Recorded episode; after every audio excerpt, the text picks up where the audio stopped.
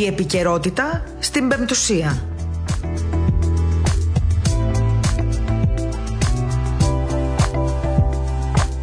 Καλησπέρα σας, αγαπητοί ακροατές. Ε, Μόλις ξεκινάει η εκπομπή Επικαιρότητας στο ραδιόφωνο της Πεμπτουσίας. Στο μικρόφωνο η Μαρία Γιαχνάκη, στην επιμέλεια του ήχου ο Κώστας Ταλιαδόρος και στην επιμέλεια της εκπομπής η Ελένη Ξανθάκη. Ε, μία μέρα πριν το τέλος αυτής της εβδομάδας, ενώ ότι μέχρι και την Παρασκευή ούτως ή άλλως έχουμε αυτή την εκπομπή στον αέρα, ε, ό,τι μπορούμε θα κάνουμε να σας ενημερώσουμε σύντομα ε, με διάφορες ειδήσεις που μας απασχολούν όλους μας και σήμερα.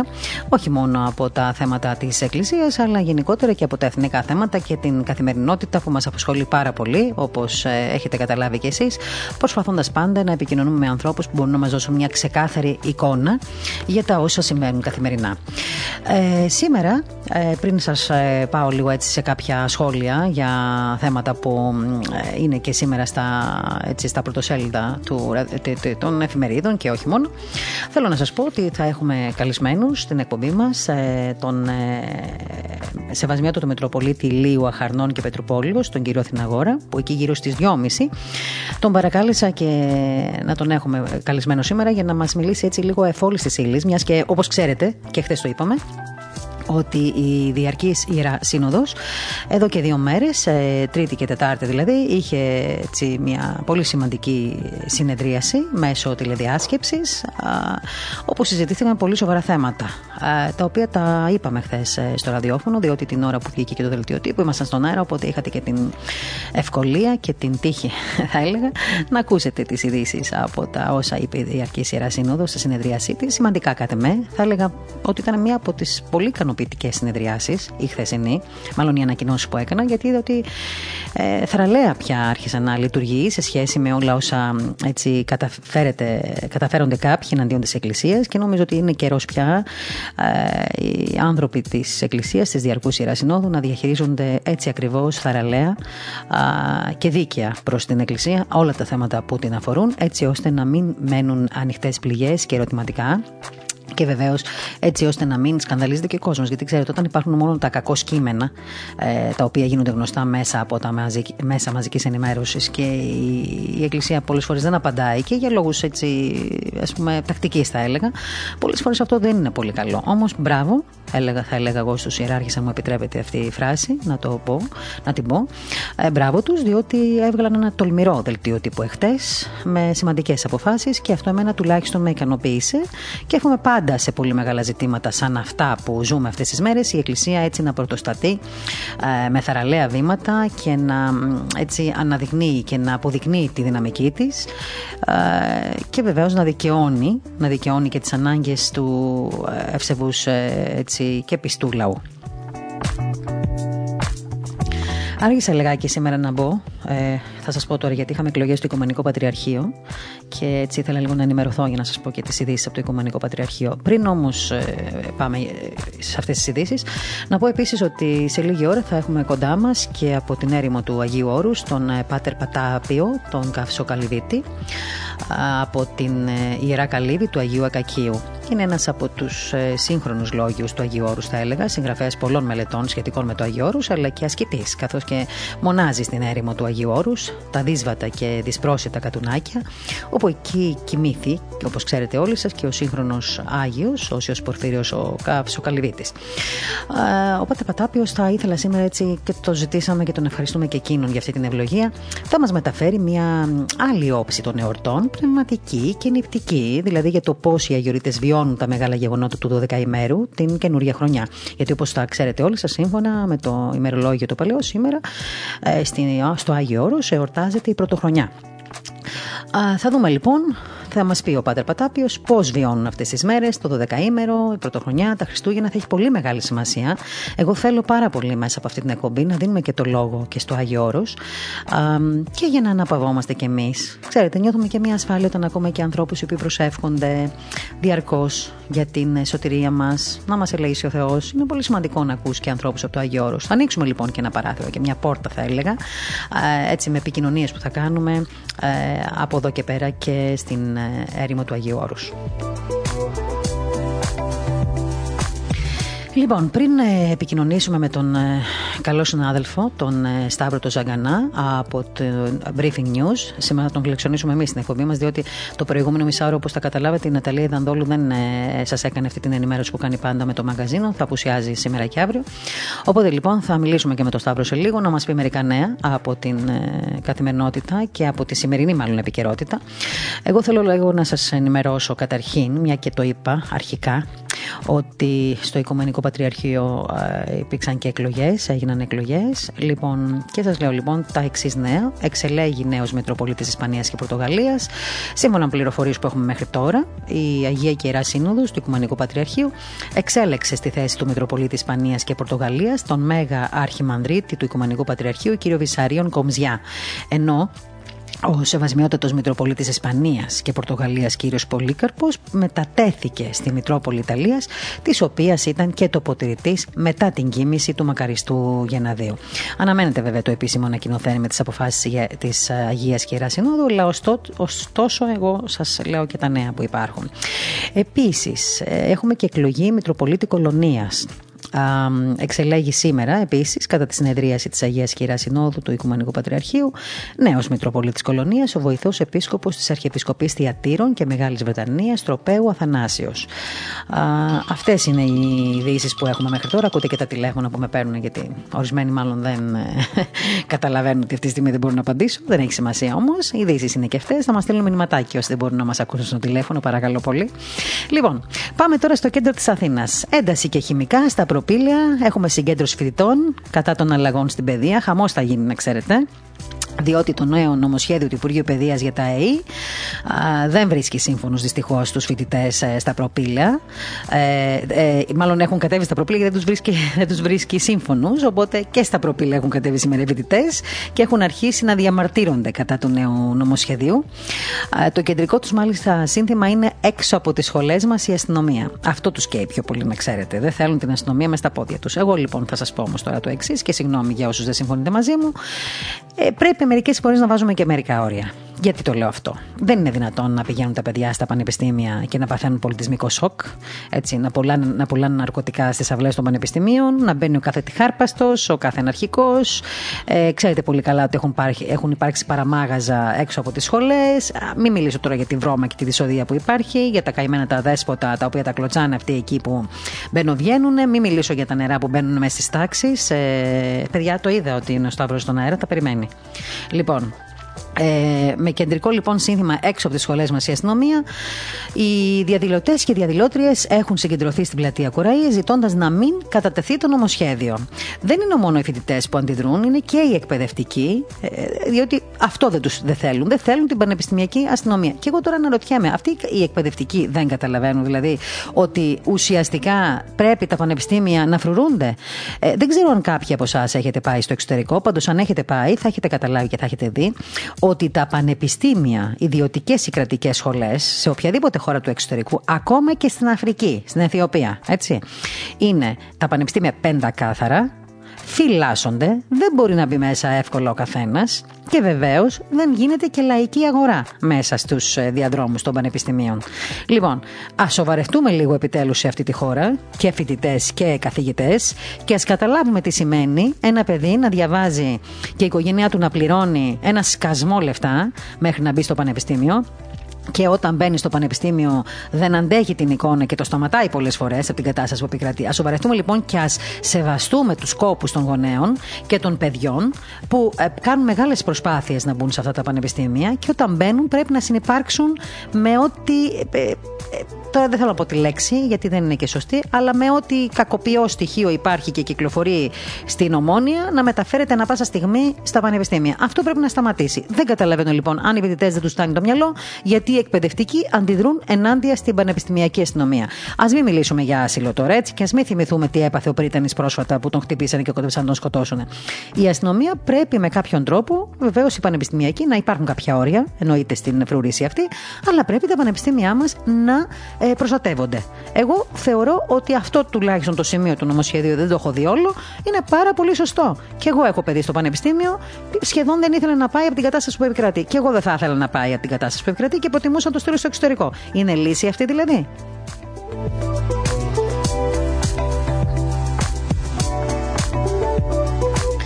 Λοιπόν, ε, θέλω να πάμε τώρα στο Σταύρο το Ζαγκανά. Λοιπόν, από το Briefing News, ο οποίος ε, θα μας δώσει μια εικόνα σήμερα για κάποιες ειδήσεις που έχουν έτσι αρκετό ενδιαφέρον να τις δούμε. Σταύρο, καλησπέρα, καλή χρονιά, δεν τα ξαναπάμε μαζί. Ευλογημένη, καλή δύναμη και καλές ειδήσεις να έχουμε, εύχομαι. Καλησπέρα Μαρία, καλή χρονιά. Ε, μία ευχή θέλω να κάνω, την έκανα και στην αρχή του χρόνου. Ε, την ίδια χρονική στιγμή του χρόνου να είμαστε όλοι εδώ, να μην λείπει κανείς. Μάλιστα. Ε, γιατί να μας ε, να μας χτυπήσει ο κορονοϊός σας, να πεις τώρα δηλαδή. Γενικώς. Γενικώς, να είμαστε καλά. Γιατί έχεις σκοπό να φύγεις, εσύ; Όχι, να είμαστε καλά, να είμαστε εδώ, να είμαστε όλοι μαζί. Μάλιστα. Μάλιστα. Εύχομαι να, ζούμε, να ζούμε, να ζούμε. Έτσι. Είναι λοιπόν, πολλά αυτά που πρέπει να.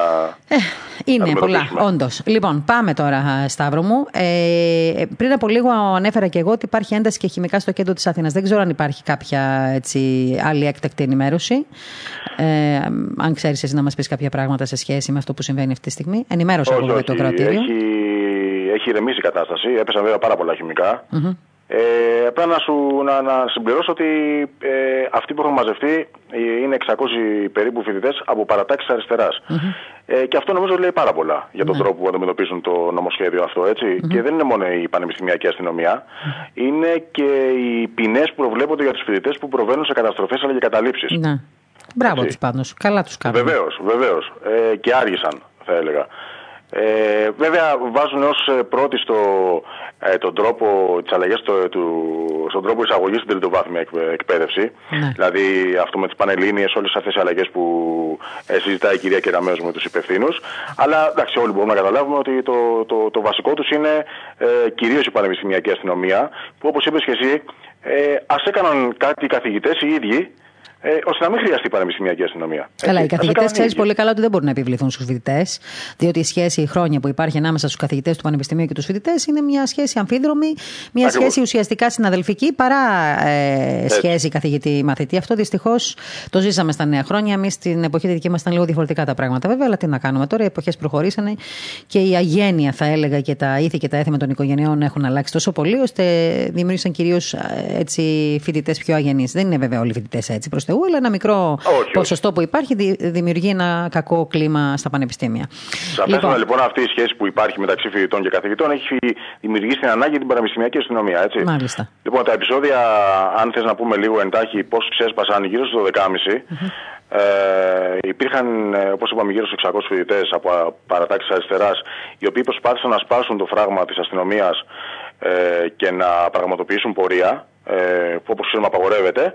Οι αστυνομικές δυνάμεις δεν το επέτρεψαν, ε, έκαναν χρήση χημικών και υπήρχε και η άβρα εκεί, το όχημα της αστυνομίας που πετάει το, το νερό, το οποίο όμως δεν χρειάστηκε διότι τα επεισόδια έτσι, είχαν πολύ μικρή διάρκεια και ένταση. Μάλιστα.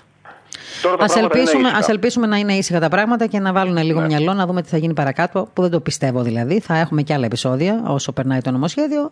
Θέλω όμως λίγο να το διαβάσω αυτό το νομοσχέδιο. Δεν το έχω αλήθεια διαβάσει όλο να δω τι προτείνει το Υπουργείο Παιδείας, γιατί θα περάσει και άλλα για τους αιώνιου φοιτητές κλπ. κλπ. Θα το ναι, δούμε ναι, όμως στην πορεία. Ε, έτσι ήθελα λίγο να τα πούμε μόνο για την ένταση. Τώρα, θέλω να πάμε σε ένα θέμα που με έχει έτσι πραγματικά στεναχωρήσει πάλι σήμερα το πρωί. Το είδα και στο πρωτοσέλιδο του Briefing News. Σε σχέση με το, ε, με τις, ε, με την, με το ατύχημα, το θανατηφόρο ναι. μάλλον, το τροχαίο αυτό δυστύχημα που, υπήρχε στην, που έγινε στην Κρήτη εχθές. Με δύο θύματα, νεκροί, δύο δεν είναι τα θύματα, η μητέρα και το παιδί. Δύο, Η μητέρα αστυνομικός και το παιδάκι της τριών χρονών, νομίζω. Έτσι σκοτώθηκαν στη, ναι, στη ναι, Μεσαρά. Ναι. Ε, τι συνέβη με αυτό, ε, γιατί τώρα θα μου πεις ένα τύχημα έχουμε καθημερινά, όχι, δυστύχημα όχι. Ε, με απασχολεί πολύ αυτό το θέμα στην Κρήτη. Στην Κρήτη έχουμε καθημερινά πάρα πολλά τέτοια τροχαία θανατηφόρα. Ε, είτε γιατί φτάνει οι δρόμοι, είτε γιατί δεν προσέχουν οδηγοί, είτε γιατί είναι ανήλικοι, είτε γιατί οδηγούν πολύ ξένοι. Και από ό,τι ξέρω, το αγροτικό που ε, συγκρούστηκε με την αστυνομικό και την κόρη της ε, ήταν ε, οδηγοί, δύο οδηγό, ένας Πακιστανός ε, και άλλο ένας από το Πακιστάν δίπλα του, οι οποίοι έφευγαν από ελεουργείο εκείνη την ώρα και από ό,τι είδα στο βίντεο έτρεχαν πάρα πολύ. Πάρα πολύ ναι, έτρεχαν υπερβολικά, Ε, το βίντεο πραγματικά ε, μας έχει συγκλονίσει όλους, το οποίο δόθηκε στη δημοσιότητα.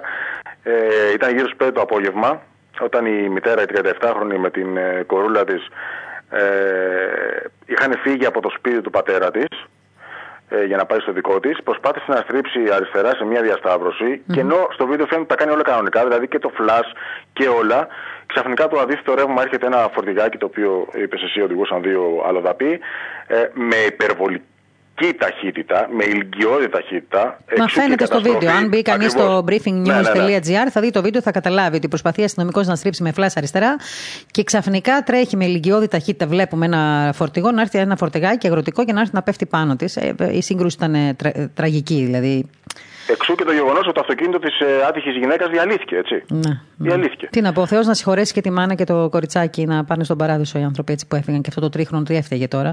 Λοιπόν, ε, αυτά όμως, ε, Σταύρο μου στην Κρήτη συμβαίνουν σε καθημερινή βάση και πάντα ναι. το λέω γιατί έχουμε χάσει όλη τι οικογένειέ μας ανθρώπους σε τροχαία ατυχήματα. Δεν βρίσκει ποτέ το δίκαιο σου καταρχήν. Μια ζωή θρυνή στους ανθρώπους από τη μία και από την άλλη βλέπεις αυτές τις εικόνες και λες τόσοι νεκροί πια δεν υπάρχουν σε μια, σε μια χώρα σε καιρό πολέμου. Στην Κρήτη έχουμε ναι. πάρα πολλά θύματα ε, από τέτοια τροχαία ε, και για πολλούς και διαφόρους λόγους. Ξέρουμε πολύ καλά ότι η αστυνομία δεν μπορεί κάνει καλά τη δουλειά της εκεί, δεν μπορεί να την κάνει, διότι υπάρχουν φίλοι συγγενείς, κουμπάρι κλπ.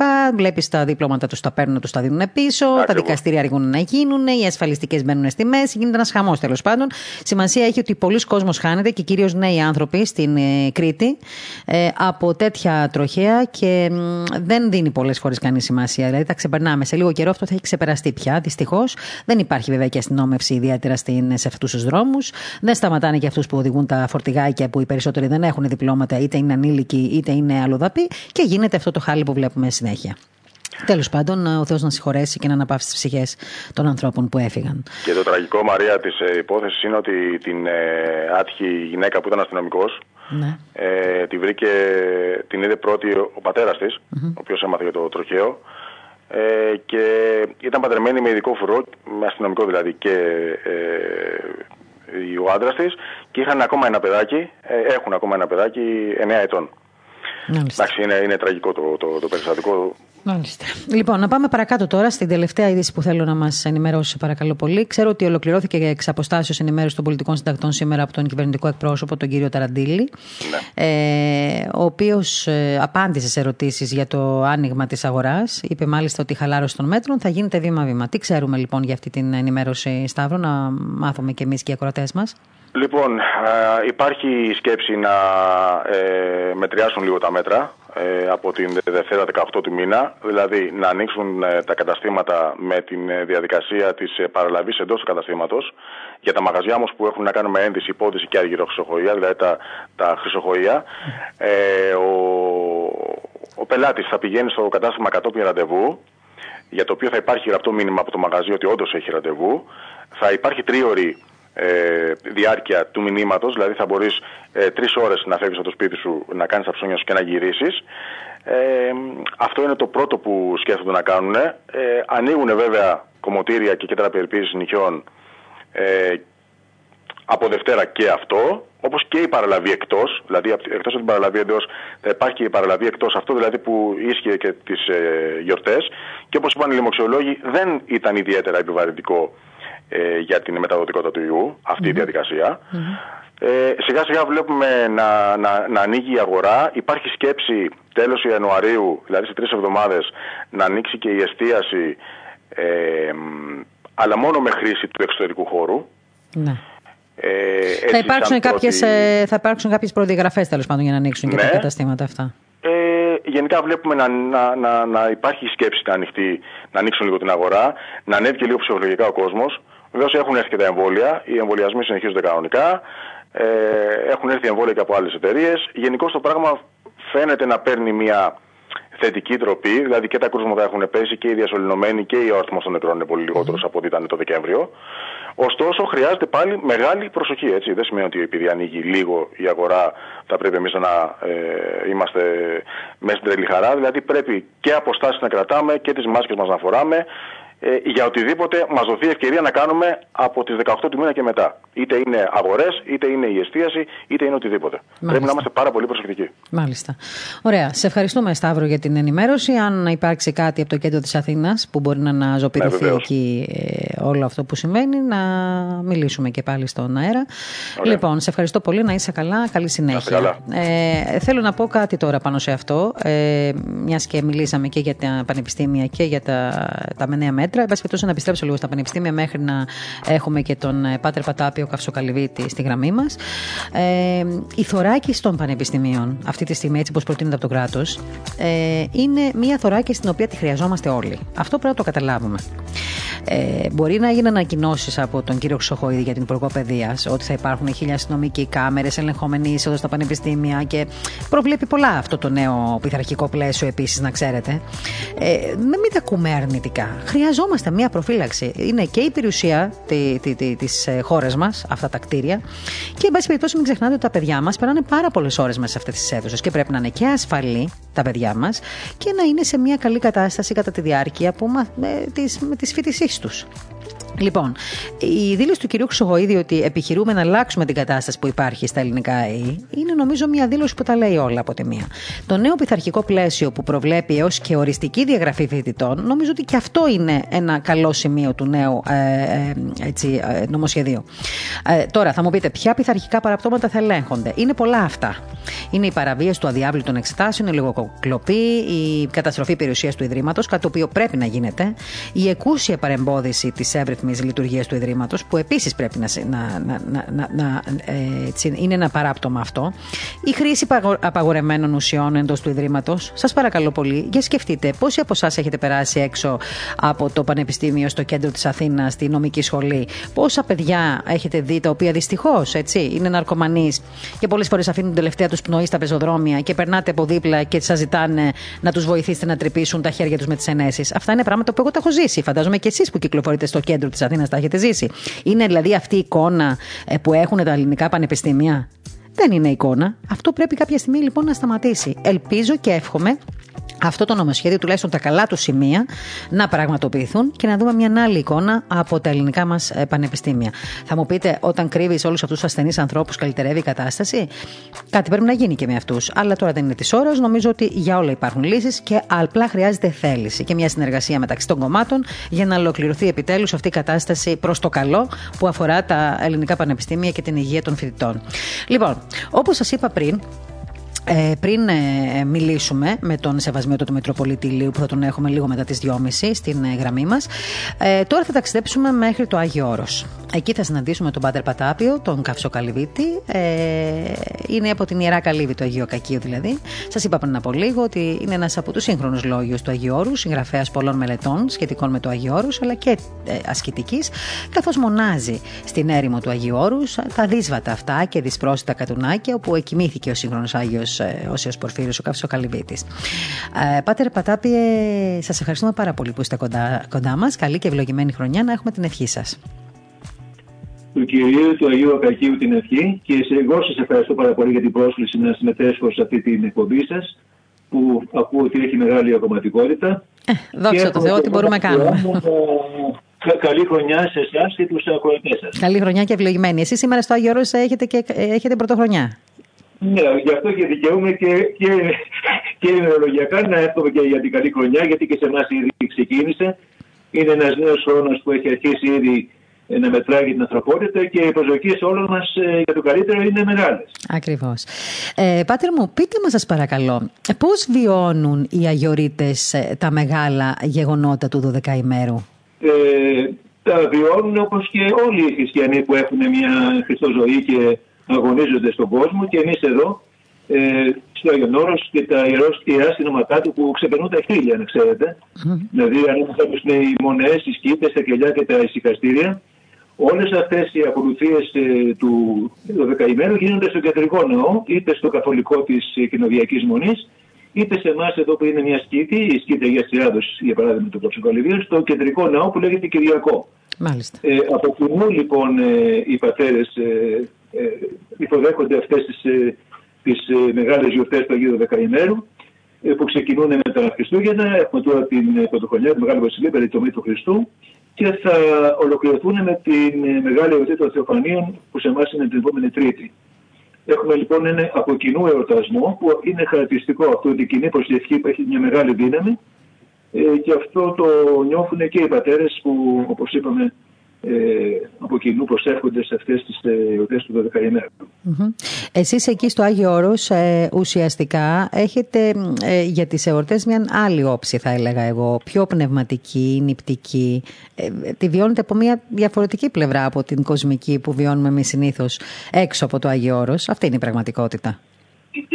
αγωνιζόμαστε να βιώνουμε αυτή την αίσθηση Ε, γιατί ε, εμείς νιώθουμε οπωσδήποτε ότι υπάρχει μια ενότητα πνεύματος και σε εμάς τους μοναχούς του, του Αγίου Όρους που αγωνιζόμαστε στη μοναχική ζωή ε, αλλά και στους αγωνιζόμενους στον κόσμο χριστιανούς δεν νιώθουμε ότι υπάρχει απόσταση ή κάποια έτσι μεγάλη ιδιαιτερότητα. Όλοι κατά το μέτρο της χάριτος που τους έχει δοθεί ε, βιώνουν αυτές τις ε, μεγάλες ε, χρονιάρες μέρες, μεγάλες αυτές ορθοδοξίες. Ε, ε, είναι πραγματικά όμως η ατμόσφαιρα που δημιουργείται σε ένα ναό αγιορητικό μπορεί να, να έχει κάποια ε, διαφορά, που έχει μάλλον διαφορά ε, σε σχέση με τους ναούς έξω, χωρίς να υποβαθμίζουμε βέβαια την λαμπρότητα που επικρατεί στους ναούς αυτούς αυτές τις μέρες αυτές, αλλά εδώ υπάρχει ένα, μια ατμόσφαιρα έτσι μυστηριακή, mm-hmm. βοηθά πάρα πολύ και η αρχιτεκτονική των ναών και η, έτσι, ο φωτισμός που είναι διακριτικός.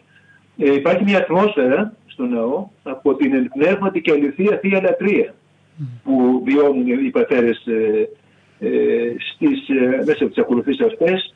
Ε, όλη αυτή η θεο, θεοφώτιστη ύμνη που τις συνογραφίες των ημερών του Χριστιανών, των, τώρα του, της ε, περιτομής του Χριστού, του Μεγάλου Βασιλείου, των Θεοφανίων, αυτές, όλες αυτές, αυτή η ύμνη, τα υμνογραφήματα αυτά, τα εξαίσια, που μόνο θεόπνευστη πρέπει να ήταν αυτοί οι μεγάλοι υμνογράφοι που τα ε, συνέθεσαν, αλλά και οι μελουργοί που τα μελοποίησαν, ε, βιώνονται πραγματικά από τους πατέρες με τις χοροδίες που, όπως το Ματοπέδι για παράδειγμα που έχουμε, μεγάλη χοροδία που όλες οι ακολουθίες γίνονται έτσι και στα μεγάλα μοναστήρια και μας εδώ στη σκήτη μας με το μέτρο το δυνατοτήτων μας ε, βιώνουμε ακριβώς αυτό το πνευματικό μεγαλείο ένα μυστικό βάθος θα λέγαμε, ένα αισθητικό κάλος της Ορθόδοξης ε, λατρείας.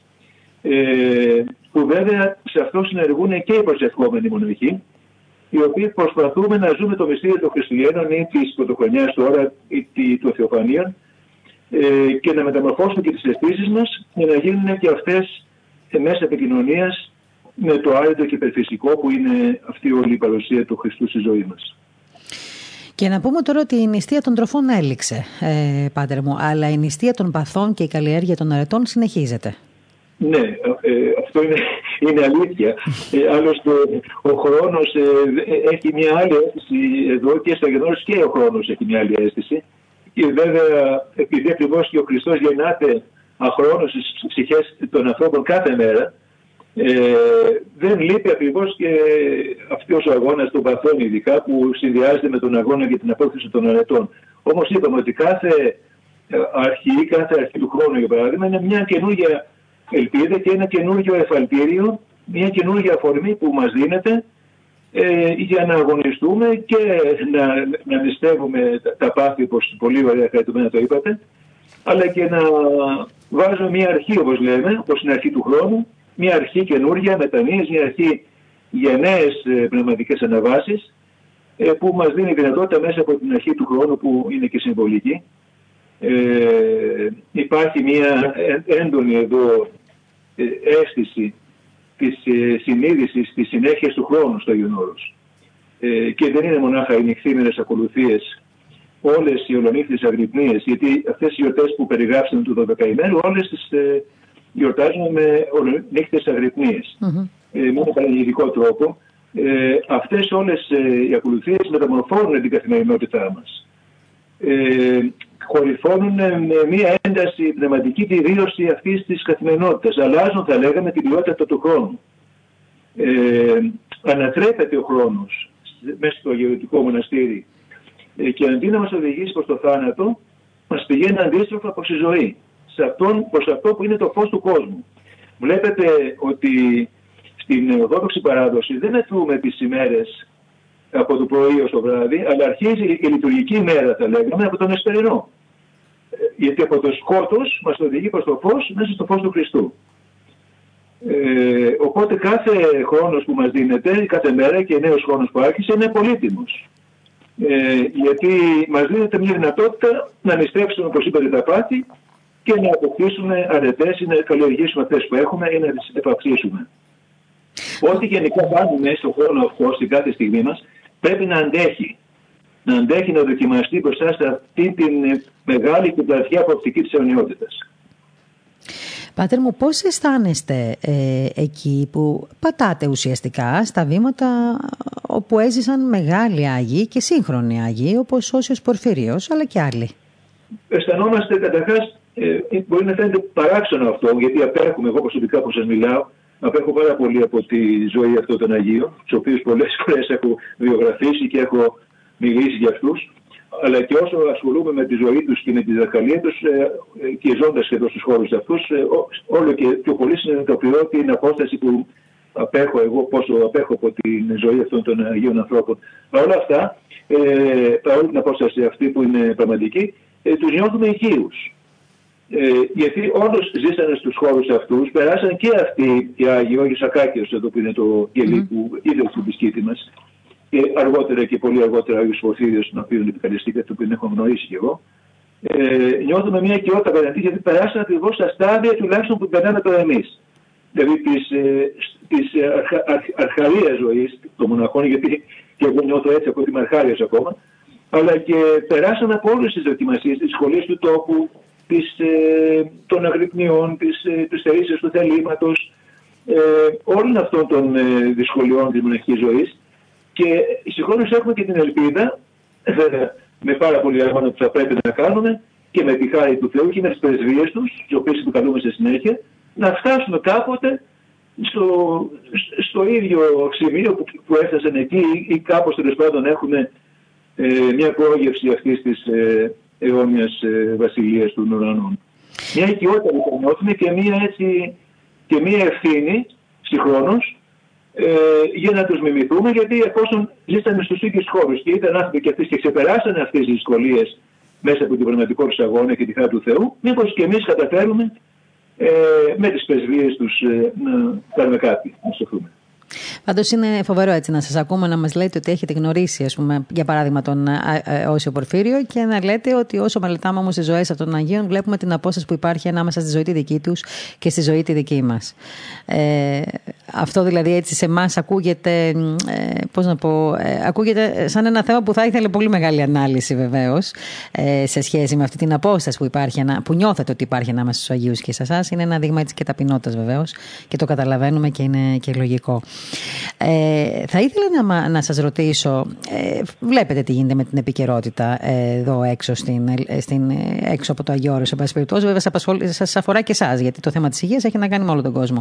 Σας αγγίζει αυτή η επικαιρότητα με τον εμβολιασμό, με όλα αυτά που συμβαίνουν αυτή τη στιγμή στον κόσμο; Ξέρω, ξέρω να κάνω μια παρένθεση βέβαια να πω ότι ξέρω πολύ καλά πόσο ε, έτσι, παρακαλάτε την Παναγία όλοι εκεί στο Αγίο Όρος, τις δεήσεις που γίνονται, τις παρακλήσεις, τις αγρυπνίες, τις δεήσεις κατά του, της πανδημίας, έτσι να βοηθήσει ο Θεός και να μας φωτίσει και να μας προφυλάξει. Αυτά τα γνωρίζουμε, τα νιώθουμε, τα βιώνουμε και εμείς καθημερινά και είναι πολύ μεγάλη ε, ενίσχυση και έτσι ασφάλεια νιώθουμε και εμείς εδώ έξω στον κόσμο ε, να νιώθουμε ότι εκεί στο Αγίο Όρος προσεύχεστε επί 24 ώρου όλοι για την υγεία μας.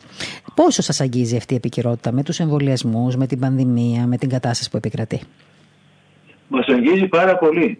Διότι μπορεί να είμαστε ε, ε, μακριά από τον κόσμο ε, και ας πούμε χωρισμένοι και χωρισμένοι από τον κόσμο αλλά με την αγάπη, μέσα από την αγάπη είμαστε ενωμένοι τροπικά. Τοπικά είμαστε χωρισμένοι τροπικά μέσα από την αγάπη είμαστε ενωμένοι. Οπότε δεν θα μπορούσε δηλαδή ο, ο καημός των ανθρώπων, ο πόνος η δυστυχία που επικρατεί και παγκοσμίως σε πλανητικό επίπεδο αλλά και στην πατρίδα μας να μας αφήσει αδιάφορου. Ε, άλλωστε και εδώ στα γενό, ίσως γνωρίζετε ότι έχουμε και κρούσματα, ε, ε, πάρα πολλά μάλιστα, mm-hmm. ε, αλλά και έχουμε και θανάτους μοναχών που έχουν να τους βιώσει. Mm-hmm. Οπότε δεν είναι και υφιστάμεται και τον αποκλεισμό από την, το απαγορευτικό των μετακινήσεων, ε, των προσκυνητών έχει ερημώσει ο τόπος. Δηλαδή δεν υφιστάμεται και, και πρακτικά δηλαδή το θέμα αυτό, όχι μονάχα από άποψη αγάπης και ε, ε, συμπόνια ή να συμπάσχουμε με τους ε, δοκιμαζόμενους αδελφούς μας στον κόσμο. Mm-hmm. Αλλά εμείς το βλέπουμε το πράγμα ότι ε, εγώ προσωπικά έτσι, με τη, όπως έτσι το σκεφτόμαστε, το σκεφτόμαστε ε, σαν ένα παγκόσμιο επιτήμιο. Δηλαδή δεν το βλέπω ούτε σαν τιμωρία ούτε σαν ε, κάτι το οποίο ε, ε, εφευρέθηκε από κάπου και αυτό. Είναι ένα παγκόσμιο επιτήμιο που ο Θεός ο ίδιος μας επέτρεψε. Πώς δεν είναι ο πνευματικός σε κάποιον που θα εξομολογηθεί ένα κανόνα ένα επιτήμιο, όπως λέμε, ναι, ναι, ναι. Έτσι θεωρούμε, ας πούμε, ότι ε, ο Θεός έδωσε αυτό το πάνδημο, ε, ε, όχι πανδημία, πάνδημο επιτήμιο, ε, για να συνέθουν οι άνθρωποι, όλοι, όλη η ανθρωπότητα. Αυτή είναι η ιδιαιτερότητα αυτή τη δοκιμασία. Ένα καμπανάκι τώρα χτυπάει για να επανέλθουμε. Ναι. Για, να, για να έχουμε αυτή τη ζωή μα, όπω αυτή τη χάρη τη ζωή, τη ελευθερία, να κινείται κανεί, να απολαμβάνει τα αγαθά του κόσμου, να ταξιδεύει, να έχει την υγεία του που είναι ένα πολύτιμο αγαθό. Mm-hmm. Και μέσα από όλα αυτά να βρίσκει αφορμέ να δοξάζει το Θεό, ε, πρέπει να το στερηθούμε για να το χαρούμε μετά. Όπω ακριβώ ένα επιτήμιο βάζει κάποιο πνευματικό σε έναν, ε, έναν εξομολογούμενο, θα στερηθείς, ας πούμε, θα κάνεις ως μετάνε, θα αριστεύσει εκείνο, θα κάνεις άλλο, για να σου δοθεί η δυνατότητα να κοινωνήσεις. Δηλαδή αυτό που θα στερηθείς σε ένα διάστημα να μεταλάβεις τον ε, χάρτη μυστηρίων, αυτή τη στέρηση, θα σε κάνει να το εκτιμήσει αυτό που χάνεις. Και πόσο μάλιστα θα τη κάνει και ένα κόπο, ας πούμε, μια, ένα κανόνα. Έτσι γίνεται και με αυτή την περίπτωση. Ε, είναι λοιπόν μια, ένα ακόμα, θα λέγαμε, να φαίνεται λιγάκι έτσι, ε, ίσως ε, ε, άκυρο ίσως αυτό που λέω, αλλά ο Θεός, ας πούμε, μέσα από κάποια δυστυχία που στέλνει, μας βοηθάει. Ναι, είναι, έτσι, μας δείχνει μια, ένα, είναι μια επίσκεψη Θεού, θα λέγαμε αλλά σε όλο τον κόσμο, πλανητική επίσκεψη. Το θέμα είναι ότι πρέπει ο κόσμος να μπορεί να το καταλάβει αυτό που λέτε, να το νιώσει. Δηλαδή δεν είναι εύκολο κανείς να αντιληφθεί αυτό που λέτε βεβαίως. Που εντάξει, κάποιοι από εμάς μπορούν να το αντιλαμβανόμαστε και να βλέπουμε και να επιβεβαιώνουμε και μέσα μας ότι έτσι είναι. Ε, ο κόσμος έχει μια δυσκολία νομίζω να το νιώθει και να το βιώνει αυτό που λέτε, αλλά ίσως επειδή έχει υπάρξει και ένα πολύ μεγάλο διάστημα αυτού του πειρασμού, θα έλεγα, ε, ίσως κάποια στιγμή, όπως είπατε και εσείς, να το πάρουμε αυτό το μήνυμα και να ξαναχτίσουμε λίγο τη ζωή μας από την αρχή, να ανασκουμποθούμε δηλαδή και να ξεκινήσουμε από την αρχή μια καινούργια ζωή, με νέους στόχους, με διαφορετική φιλοσοφία πλέον στη ζωή μας και ίσως περισσότερο προσευχής στις ζωές μας. Πρέπει να πάρουμε το μήνυμα αυτό και να πάψουν να βουγγίζουν και να γκρινιάζουν. Γιατί όπως έστελνει ο Θεός, επιτρέπει μια ασθένεια σε έναν άνθρωπο, η στάση η πνευματική που οι πατέρε της Εκκλησίας και η παράδοση της δεν προβλέπει είναι ένας άνθρωπος που θα του ανακοινωθεί έχει μια αρρώστια, θα πρέπει να αγώνγισαν χωρίς εγωγισμό με τοξολογία αν γίνεται, αλλά σίγουρα χωρίς δογγισμό, να κάνει υπομονή, να περάσει την αρρώστια αυτή, να κάνει τις εγχειρήσει του, τα φάρμακά του, τα εμβόλια του, θα δούμε και σε αυτό, και, αλλά αγώνγιστα. Δηλαδή, βλέπετε χωρίς να αγωνγίζει, να τα βάζει με τους με εχθρούς, με συναγωνσιολογίε. Δηλαδή, κάνουμε τη ουσία του γιατί επέτρεψε ο Θεός αυτή την πανδημία. Αν στρεφόμαστε συνέχεια και αγωνγίζουμε και γκρινιάζουμε για ξένα κέντρα αποφάσεων, για συναγωνσιολογίε, για κυνήγι, ας πούμε ότι κάποιοι διώχνουν την Εκκλησία, δεν διώκεται κανείς. Πρέπει να πάρουμε ε, έτσι να ε, αγώνιστα και να κάνουμε υπομονή με προσοχή, προσευχή, προσοχή να δώσει ο Θεός και μετάνοια βέβαια, γιατί όλα αυτά γι' αυτό γίνονται, να άρει αυτό το επιτήμιο ο Θεός και να επανέλθουμε πάλι, αλλά όχι όμως, ξέρετε, το επανέλθουμε που λένε μια καθημερινότητα, ακούμε την έκφραση αυτή και κάπου με ενοχλεί η, καθημερινότητά μας. Μα δεν πρέπει να επανέλθουμε στην καθημερινότητά μας. Γιατί η καθημερινότητά μας πρώτη πανδημίας είχε πάρα πολλά προβλήματα από πνευματικής πλευράς. Είναι αυτό που είπα πριν. Να ξεκινήσουμε μια νέα, μια νέα καθημερινότητα ουσιαστικά. Να μην έχει σχέση με την, με την παλιά. Εμφανίζεται πολύ ωραίο. Θέλουμε πολύ.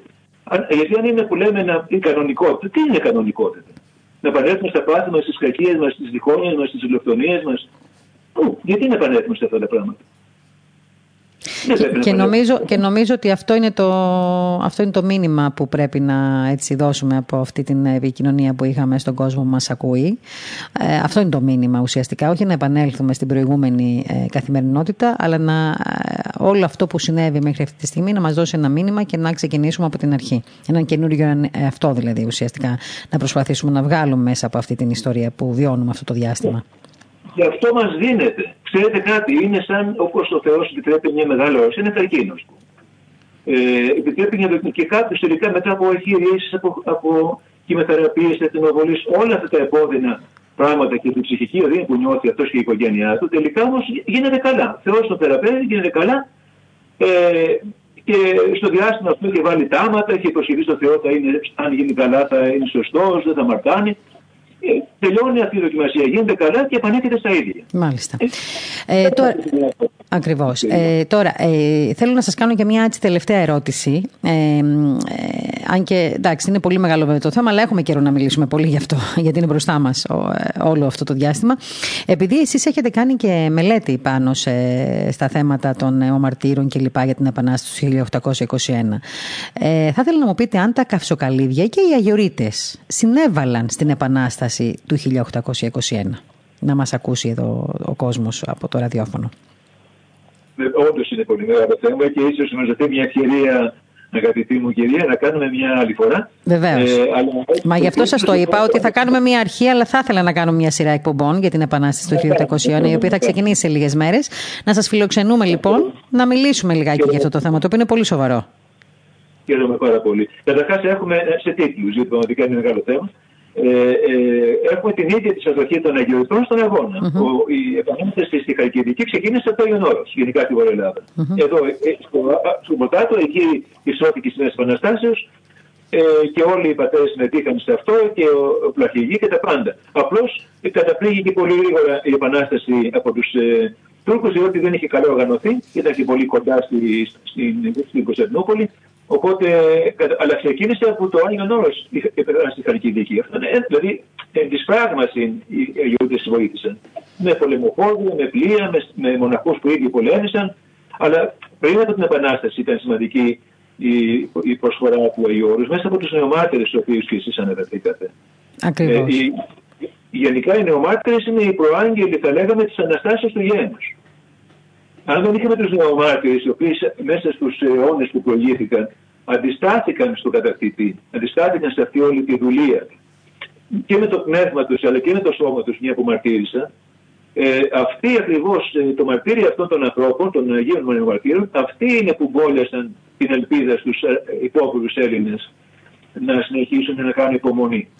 Ήταν ένα πράγμα, θα λέγανε, στους εξιστανισμούς που είτε βία είτε αθρώα γινόντουσαν κάποια εποχή και μετά. Μάλιστα. Ένα πράγμα που ε, ε, έδινε στους ανθρώπους ότι αυτοί οι άνθρωποι και νέοι πολλοί από αυτούς και από διάφορες. δεν ήταν μοναχοί όλοι. Ήταν εργαζόμενοι από διάφορα επαγγέλματα, οικογενειάρχες, οι οποίοι δώσαν τη ζωή τους για τον Χριστό. Αυτό ήταν ένα μήνυμα πάρα πολύ σημαντικό μέσα στους αιώνες της δουλεία, η οποία ας πούμε δεν υπήρχε πουθενά φως και ελπίδα. Αυτή όμως ήταν ένα, ένα, ένα ξέφωτο. Ότι αγωνίζονται αυτοί οι άνθρωποι για τον Χριστό. Αξίζει να, να αγωνιστεί κανείς να, να μαρτυρήσει. Και αυτό ήταν ένα μεγάλο μήνυμα.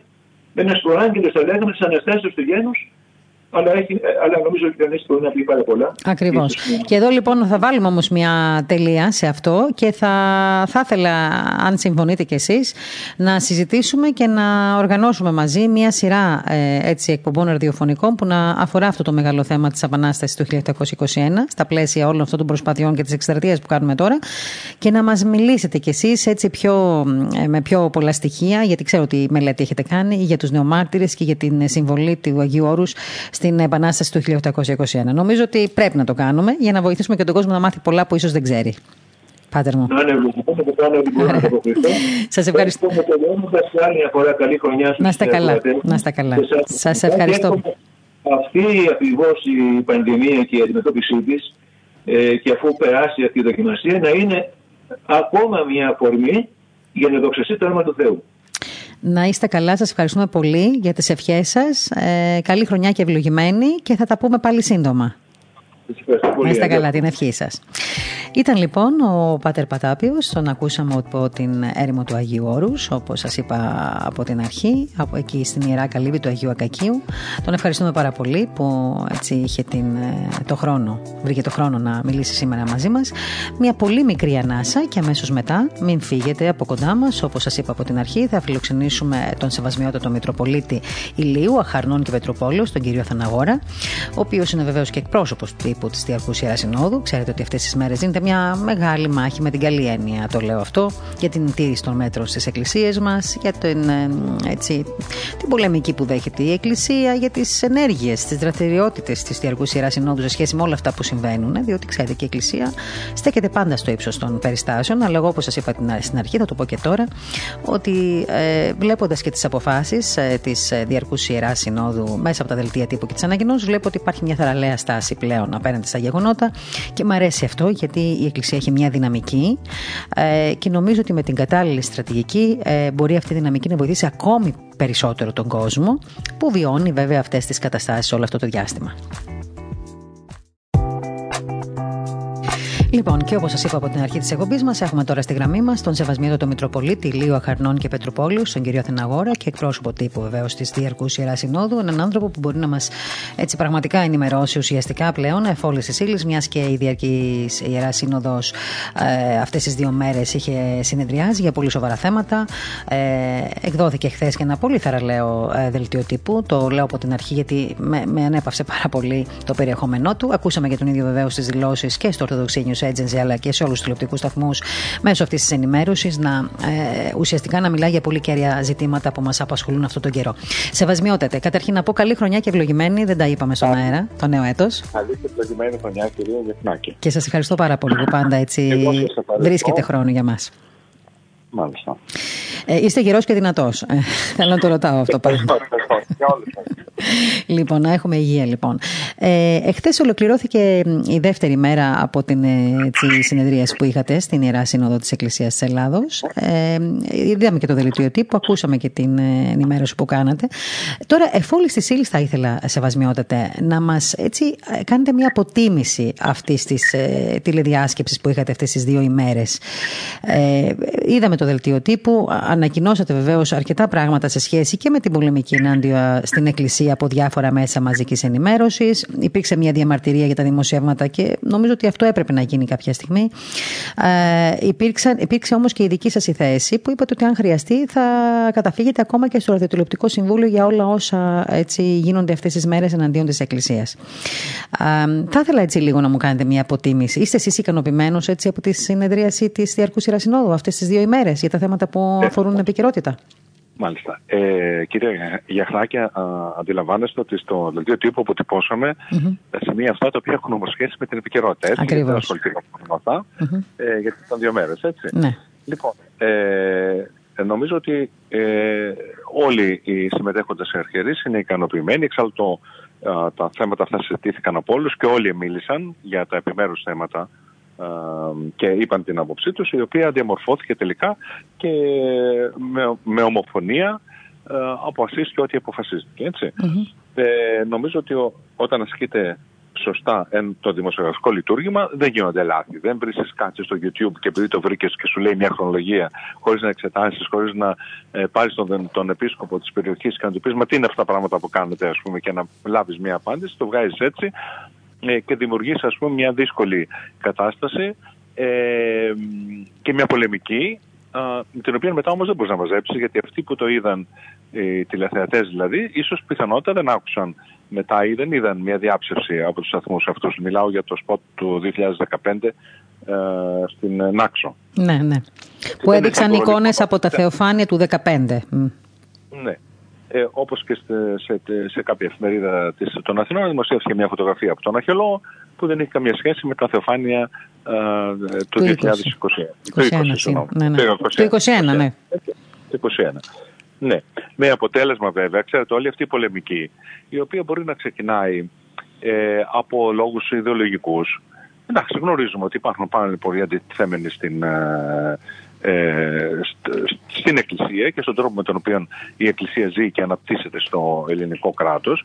Αλλά ε, εντάξει, εν πάση περιπτώσει υπάρχουν και κάποια όρια μέχρι τα οποία μπορεί να φτάσει κανείς. Όταν λοιπόν αυτά τα ξεπερνιόνται και υπάρχει μια ομοφωνοντία ε, εναντίον της Εκκλησίας από δημοσιογράφους, από γιατρούς, από λιγμοσιολόγους ε, οι οποίοι περισσότερο έχουν ιδεολογικά στηρίγματα και όχι εντελώς αντικειμενικά ε, δεν, δεν είναι ε, παράξενο μετά να γίνονται βανδαλισμοί όπως ε, έγιναν στην ε, Ιερά Μετρόπολη Πυραιός ή στο, στην Κρήτη, στον Άγιο Μινά. Του Ηρακλείου, ε, στον Άγιο Μινά του Ηρακλείου και μάλιστα γι' αυτό και βάλαμε στο δελτίο τύπου ε, αυτή την έκθεση για τα περιστατικά όπου από τα 524 περιστατικά που αναφέρονται σε επανταλισμούς θρησκευτικών ε, συμβόλων και, και ναών ή εκκλησιών ή οτιδήποτε άλλο είναι αυτό, ε, τα 504, δηλαδή το 95-96% αφορούν την, την Ορθόδοξη Σεβασμιότατο, το είδα και εγώ αυτό το σημείο στο δελτίο τύπου και πραγματικά. Εντάξει, ξέρουμε βέβαια το, τα χτυπήματα εναντίον της Εκκλησίας, αλλά μου έκανε φοβερή εντύπωση. Δηλαδή, όταν βλέπεις σε μια Ορθόδοξη χώρα τα 504, όπως πολύ ωραία είπατε κι εσείς και σημειώσατε στο δελτίο τύπου, από τα 524 ε, ε, επί του συνόλου, ναι, να αφορούν την Ορθόδοξη Εκκλησία σε μια χώρα που. Ε, την, εντάξει, την Ορθόδοξη Εκκλησία, την οποία σπάζει τη συντριπτική πλειονότητα του ελληνικού λαού. Αυτό είναι ένα σημάδι, είναι ένα δείγμα προς σκέψη. Δηλαδή, μου έκανε φοβερή εντύπωση. Πώς το εξηγείτε εσείς αυτό; Ε, Κοιτάξτε, είναι αποτέλεσμα της πολεμικής, η οποία γίνεται άκρητα κατά καιρούς, ανάλογα με το πώς ε, ε, πώς θέλουμε να χτυπήσουμε την Εκκλησία. Έτυχε. Τι έγινε, κυρία Γιαχνάκη, τα Θεοφάνεια; Τι έγινε; Ε, έγινε απόκληση από την απόφαση την, της δεύτερης οικίας που ίσχυε την προηγούμενη εβδομάδα ναι. και η οποία έλεγε δεν θα υπάρχουν πιστοί στη λειτουργία των θεοφανιων Έτσι, εμείς είχαμε τους πιστούς στη λειτουργία των θεοφανίων. Η ιστορία με τον αγιασμό που θα μοιραζότανε ε, δεν έχει καμία σχέση με το ότι η, στη λειτουργία των θεοφανίων υπήρχαν πιστοί μέσα στην Εκκλησία, γιατί σαφέστατα τηρήθηκαν ε, όλα τα μέτρα εντός της Εκκλησίας.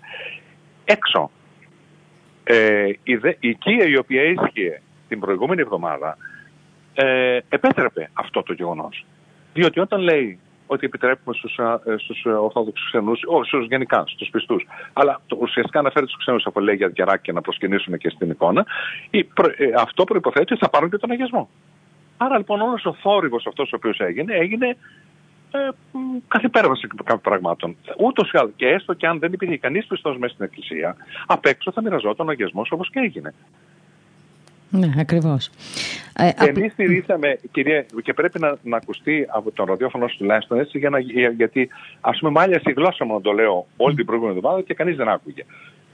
Η, η οικία η οποία έσχε την προηγούμενη εβδομάδα τηρήθηκε ολόκληρη εκτός από το, το, από το, το ότι η λειτουργία είχε και πιστούς. Και ε, όχι, εκτός, μισό λεπτό, το ότι η λειτουργία είχε και πιστούς στα θεοφάνεια. Μόνο τα θεοφάνεια. Μόνο τα θεοφάνεια. Γιατί τις άλλες μέρες μας το επιτρέπανε, επιτρέπανε. Μόνο την προηγούμενη, ναι. την προηγούμενη μέρα που είχαμε τις ώρες που είχαμε τη λειτουργία του Μεγάλου Βασιλείου, οι εκκλησίες ήταν κλειστές. Ναι, ναι. Και άνοιξαν μετά. Την επόμενη μέρα που είναι η γιορτή του Αγίου Ιωάννου, πάλι τα κλειστέ εκκλησίες. Την Κυριακή που μας πέρασε, πάλι τα κλειστέ εκκλησίες, χωρίς πίμηνιο δηλαδή μέσα. Ναι. Λοιπόν, και η προσφυγή στο Συμβούλιο Δημοκρατία έγινε μόνον γιατί μας απαγορεύτηκε να έχουμε πιστούς, όχι για όλη την Κία, μόνο γιατί μας απαγορεύτηκε να έχουμε πιστούς και την ημέρα των Θεοφανίων να είχε συμφωνηθεί να έχουμε. Α... Πρέπει να γίνει τελικό αυτό, ότι δεν είμαστε παράνομοι. Ναι. Έτσι. Λοιπόν, και θα πω εδώ κάτι, θα πω εδώ κάτι την ημέρα της, ε, των Θεοφανίων. Ε, να σας πω την αλήθεια, χάρηκα πάρα πολύ που είδα και τον Αρχιεπίσκοπο, τον Μακαριότατο, όταν τελείωσε, ε, τελείωσε η Θεία Λειτουργία, τον, ε, που έξω από το Μητροπολιτικό Ναό έκανε κάποιες δηλώσεις και επειδή τον ρώτησαν ε, γιατί η Εκκλησία δεν τηρεί τα μέτρα, ε, για πρώτη φορά τον είδα, λέω, με συγχωρείτε θα την πω την έκφραση, ξεσπάθωσε λιγάκι και είπε δείτε πρώτα τι γίνεται στις πλατείες και στις παραλίες και δείτε και εδώ. Και νομίζω ότι και η φράση αυτή του Αρχιεπισκόπου δηλαδή ήταν πολύ σημαδιακή και έτσι είναι. Μα εγώ παρακολούθησα ε, την επόμενη και τη μεσεπόμενη μέρα που είχε, που είχε την ε, λαμπρότητα, ο ήλιο και λοιπά, οι αλκιονίδες ημέρε του Ιανουαρίου, mm-hmm. ε, που, που έδειχναν τα κανάλια τον κόσμο που υπήρχε στις παραλίες, που παίζαν τέννη, που παίζαν, ε, ε, παίζαν ρακέτες κλπ. Και ουσιαστικά δεν έλεγαν κάτι γιατί βγαίνουν αυτοί απ' έξω. Δεν έχει υπήρξει αυτή η πολεμική η οποία υπήρξε αντίστοιχα για την ε, Εκκλησία, παρόλο που φαινόταν από τις εικόνες οι οποίες δείχναν οι αποστάσεις που τηρούσαν οι πιστοί. Ε, φυσικά θα υπάρξει ένας μικρός συνοστισμός όταν ε, ξεκινάει η διαδικασία για να πάρουν το, τον αγιασμό. Αλλά από εκεί ύστερα, σε όλη τη διάρκεια της ημέρας, υπήρξαν, τηρήθηκαν όλα τα μέτρα. Και γι' αυτό νομίζω άνοιξαν τα σχολεία τη Δευτέρα. Έτσι δεν είναι, αλλιώς δεν ναι. θα άνοιγαν. Ναι, ακριβώς. Και δεν ξέρω αν θα ανοίξει και το λιανεμπόριο, το, το, το click away δηλαδή, ε, από την Δευτέρα. Αν αυτό γίνει, αυτό σημαίνει ότι όλη αυτή η φασαρία εναντίον της Εκκλησίας και τον, ε, για την ημέρα των Θεοφανίων είχε κάποιο άλλο σκοπό. Ναι, ακριβώς.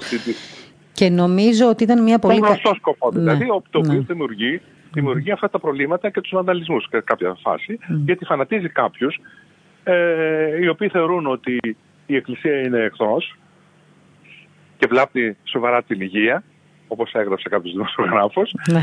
Ε, ε, λοιπόν, οπότε ε, ουσιαστικά κοινή ε, κάποιους ανθρώπους που έχουν μια διαφορετική άποψη για την Εκκλησία να προσφεύγουν σε αυτούς τους βανδαλισμούς. Μάλιστα. Πάντως πιστεύω ότι σε αυτή τη φάση, και το είπα και στην αρχή της εκπομπής και το λέω και σε εσάς τώρα, ότι ο τρόπος με τον οποίο λειτουργήσατε αυτή τη φορά, και θέλω να το πω, γιατί όταν θεωρώ ότι δεν λειτουργείτε σωστά, το λέω πάλι. Όχι ότι κρίνω, αλλά δημοσιογραφικά έχω και εγώ την άποψή μου. Λέω λοιπόν ότι αυτή τη φορά θεωρώ ότι η αντίδραση της Διαρκούς Ιερά Συνόδου, αλλά και κάποιων ιεραρχών οι οποίοι χτυπήθηκαν προσωπικά, όπως τον Άγιος Παραναξίας, ο ε, Άγιος Χαλκίδος, ο Άγιος ε, ε, Τολοκαρνανία ε, και ο Άγιος Τιβών, γιατί χτυπήθηκαν οι Μητροπόλεις τους με αυτά τα fake news, τα ψευδή δημοσιεύματα δηλαδή. Έκαναν έκαναν πάρα πολύ καλά που έβγαιναν και εκείνοι ανακοινώσεις από τις Μητροπόλεις τους. Πολύ, πολύ... Ναι. Ε, και δεν, απαγορεύεται, δεν απαγορεύεται αυτό, κυρία Κιαχνάκη. Όχι. Απλώς αυτό λέω. Ναι. Αυτό, ναι, αυτό ναι, λέω. Ναι. Ότι καμιά φορά λέμε ότι η Εκκλησία σιωπά γιατί. Ναι, ε, ε, λόγω ταπεινότητας. Ακριβώς. Ε, σε αυτές τις περιπτώσεις θεωρώ για την ενημέρωση τη σωστή του κόσμου πρέπει να υπάρχει μια αντίδραση από την Εκκλησία. Διότι αν πάντα σιωπούμε και δεν μιλάμε, βλέπετε ότι μετά υπερ, υπερισχύει η άποψη η αντίθετη που είναι και λάθος. Και γι' αυτό, όπως είπατε και εσείς, έχουμε τους βανδαλισμούς και όλα αυτά που έχουμε, γιατί είναι αποτέλεσμα της κακής ενημέρωσης. Τώρα, όσον αφορά. Θέλω, θα σας κάνω, θέλω να σας ρωτήσω κάτι για τον εμβολιασμό εμβολιασμό. Αλλά πριν όμως, για να ολοκληρώσουμε το θέμα της επικοινωνιακής πολιτικής αυτής της εποχής. Ε, το θέμα του ραδιοτηλεοπτικού συμβουλίου, ε, που θα το ξέρετε κι εσείς, είναι πάρα πολύ σημαντικό. Διότι το, το, το, το θέμα του ραδιοτηλεοπτικού συμβουλίου. Α, στο οποίο είπατε ότι μπορεί να καταφύγετε αν. Ε, μπορεί. Ναι, θα καταφύγετε. Ναι. Θεωρώ ότι είναι πάρα πολύ σημαντικό. Περιγράφοντας όλα τα περιστατικά. Ακριβώς. Και δεν ήταν αυτά που αναφέρθηκαν μόνο στο δελτίο τύπου. Κατέθεσαν οι, οι συνοδικοί ιεράρχε και άλλα περιστατικά. Ναι, αυτό... Που ήταν στα, στα, στα, στις τηλεοράσεις και αλλού. Ναι, αυτό θεωρώ να, ε, ότι είναι ένα πολύ καλό με την καλή έννοια όπλο στα χέρια σας, διότι το Ραδιοτηλεοπτικό Συμβούλιο είναι ουσιαστικά ο μόνος φορέας που μπορεί να περιορίσει όλη αυτή την κατάσταση, αν όμως υπάρξει καταγγελία από την πλευρά της Εκκλησίας, εγγράφος. Αυτό το ναι, ναι. ξέρετε πολύ καλά νομίζω. Βέβαια, Γι' αυτό είπα στην αρχή ότι ήταν ένα πολύ θαραλέο δελτίο τύπου αυτό και μια πολύ θαραλέα, κατά τη γνώμη τη δική μου, ε, ε, συνεδρία της Διαρκούς Σειρά Συνόδου. Λοιπόν, τώρα θέλω να σας πω στο θέμα των εμβολιασμών. Ε, είδα και την παράγραφο που αναφέρεστε ότι παρακολουθείτε ζεστά το ζήτημα των εμβολιασμών και λογικό είναι μέσω της Συνοδικής Επιτροπής Βιοειθικής που έχετε, ε, με τις αναφορές τις δικές σας κλπ. Τώρα, ε, για το θέμα των εμβολιασμών πάλι υπήρξε μια σύγχυση.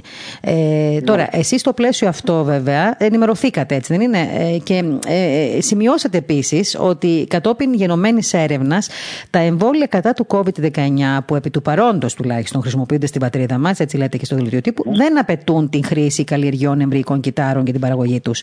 Αυτό είναι κάτι που μας ε, ανακούφισε όταν το διαβάσαμε, η αλήθεια είναι, γιατί δεν σας κρύβω ότι όλοι μας, ακόμα και εμείς οι δημοσιογράφοι που έτσι, αναζητούμε περισσότερες έρευνες και διαβάζουμε, η, η ενημέρωση που υπήρχε από την Ιταλία τον τελευταίο καιρό, στην οποία βασίστηκε και ο Άγιος Κιθήρων ο καημένος τότε και χτυπήθηκε και εκείνος. Λοιπόν, έλεγε, τα είχε αυτά τα στοιχεία μέσα. Δηλαδή, ουσιαστικά έγραφαν ε, τα δημοσιεύματα της, τα, των Ιταλικών μέσων ότι μέσα στα εμβόλια αυτά υπήρξαν αυτά τα εμβρικά κύτταρα για την, για την παραγωγή, ξέρω, καλλιέργεια εμβρικών κυτάρων για την παραγωγή τους. Εσείς τώρα λοιπόν βασισμένη φαντάζομαι στην ενημέρωση που είχατε από την, ε, ε, από την Επιτροπή της Βιοειθικής τονίζετε... Εισήγηση της Επιτροπής ναι, αυτό θέλω λίγο να μου, το, να μου το πείτε λίγο καθαρά να το καταλάβουμε κι εμείς για το θέμα των εμβολίων. Δεν μπορώ να σα ρωτήσω κάτι άλλο για τα εμβόλια. Είναι προσωπικό θέμα του καθενό εννοείται. Ναι, δεν είμαι γιατρό. Ναι. Λοιπόν, ε, Όχι, τώρα κοιτάξτε να δείτε. Τώρα δηλώνουμε όλοι γιατροί. Δημοσιογράφοι, ναι. ιεράρχε, επιδημιολόγοι από τη στιγμή που οι γιατροί ασχολούνται με θεολογικά θέματα. Έτσι, έχουμε και εμείς δικαίωμα να χειρουργήσουμε σε λίγο. Η κοινωνία και οι θεολόγοι ασχολούνται με ιατρικά, τότε κάτι δεν πάει καλά. Ναι, έτσι είναι. Έτσι. Οι θεολόγοι, οι γεροντάδες ή δεν ξέρω τι άλλο ακόμη. Κάτι δεν πάει καλά στην κοινωνία μας. Πρέπει ο καθένας να είναι εγκρατήσιο στον τομέα του και να μην πηγαίνει σε ξένα χωράφια, στα οποία μπορεί να, και να παρανοήσει μερικά πράγματα έτσι, και να δημιουργήσει αντιστάσεις μετά και ψευδείς εντυπώσεις που δεν βοηθούν. Διότι για να κερδίσουμε αυτόν τον πόλεμο, διότι όλος είναι ένας πόλεμος και το ξέρετε ε, και εσείς πάρα πολύ καλά, πρέπει να είμαστε ενωμένοι. Αν ο άλλος βγάλει τα μάτια του καθενός ή, ένα, ή μια κοινωνική ομάδα ε, στρέφεται εναντίον άλλης κοινωνικής ομάδας, όταν θα πραγματοποιηθεί αυτό που λέγει ο Απόστολος Παύλος, ε, ή, αλλή, ή αλλήλους δάκνετε, προσέχετε, μη υπαλλήλων αναλωθείτε. Δηλαδή, εάν ο ένας δαγκώνει τον άλλον, προσέξτε μήπως ο ένας φάει και τον άλλον μετά. Έτσι είναι. Αυτό νομίζω, άμα το κατανοήσουμε, θα γίνουμε λίγο καλύτεροι άνθρωποι καταρχήν και θα είμαστε και πιο ήρεμοι. Έτσι, έτσι λοιπόν. λοιπόν, πάμε τώρα στο θέμα του σχολιασμού λοιπόν. των εμβολίων. Ναι, ναι. ναι. Καταρχήν, καταρχήν έχουμε δύο εισηγήσεις της ε, Επιτροπή Βιοειθική. Η μία ήταν την προηγούμενη, ε, πριν το, τα ε, Χριστούγεννα δηλαδή, όπου μας είπαν, ανα, ανέλησαν μερικά πράγματα και είπαν ότι πριν αρχίσει η διαδικασία του εμβολιασμού, και είπαν ότι ακόμη δεν έχουμε ισχυρά στοιχεία στα χέρια μας ε, και γι' αυτό θα επιφυλαχθούμε με, με δεύτερη α, εισήγηση. εισήγηση όταν θα έχουμε περισσότερα στοιχεία. Εκεί λοιπόν εμείς πήραμε μία απόφαση, την οποία εγώ είπα βεβαίως όταν ρωτήθηκα, ε, τι δηλαδή, με εισήγηση του Αρχιεπισκόπου, mm-hmm. ότι ε, δεν έχει καμιά δουλειά κανένας πνευματικός και κανένας κληρικός να ασχοληθεί αν θα πρέπει ο, αυτός που το ρωτάει να κάνει το εμβόλιο ή όχι. Mm-hmm ο, ο, αυτός που θέλει ή δεν θέλει να κάνει το εμβόλιο να ρωτήσει τον ε, γιατρό του, γιατί αυτός ξέρει το ιστορικό του και αυτός μπορεί να του πει όχι δεν πρέπει να το κάνεις το εμβόλιο, διότι έχεις ένα βεβαρημένο ιστορικό που δεν θα σε βοηθήσει. Mm-hmm. Ή, ε, ή μπορείς άνετα να το κάνεις. Και βέβαια από εκεί θα αποφασίσει ο ίδιος.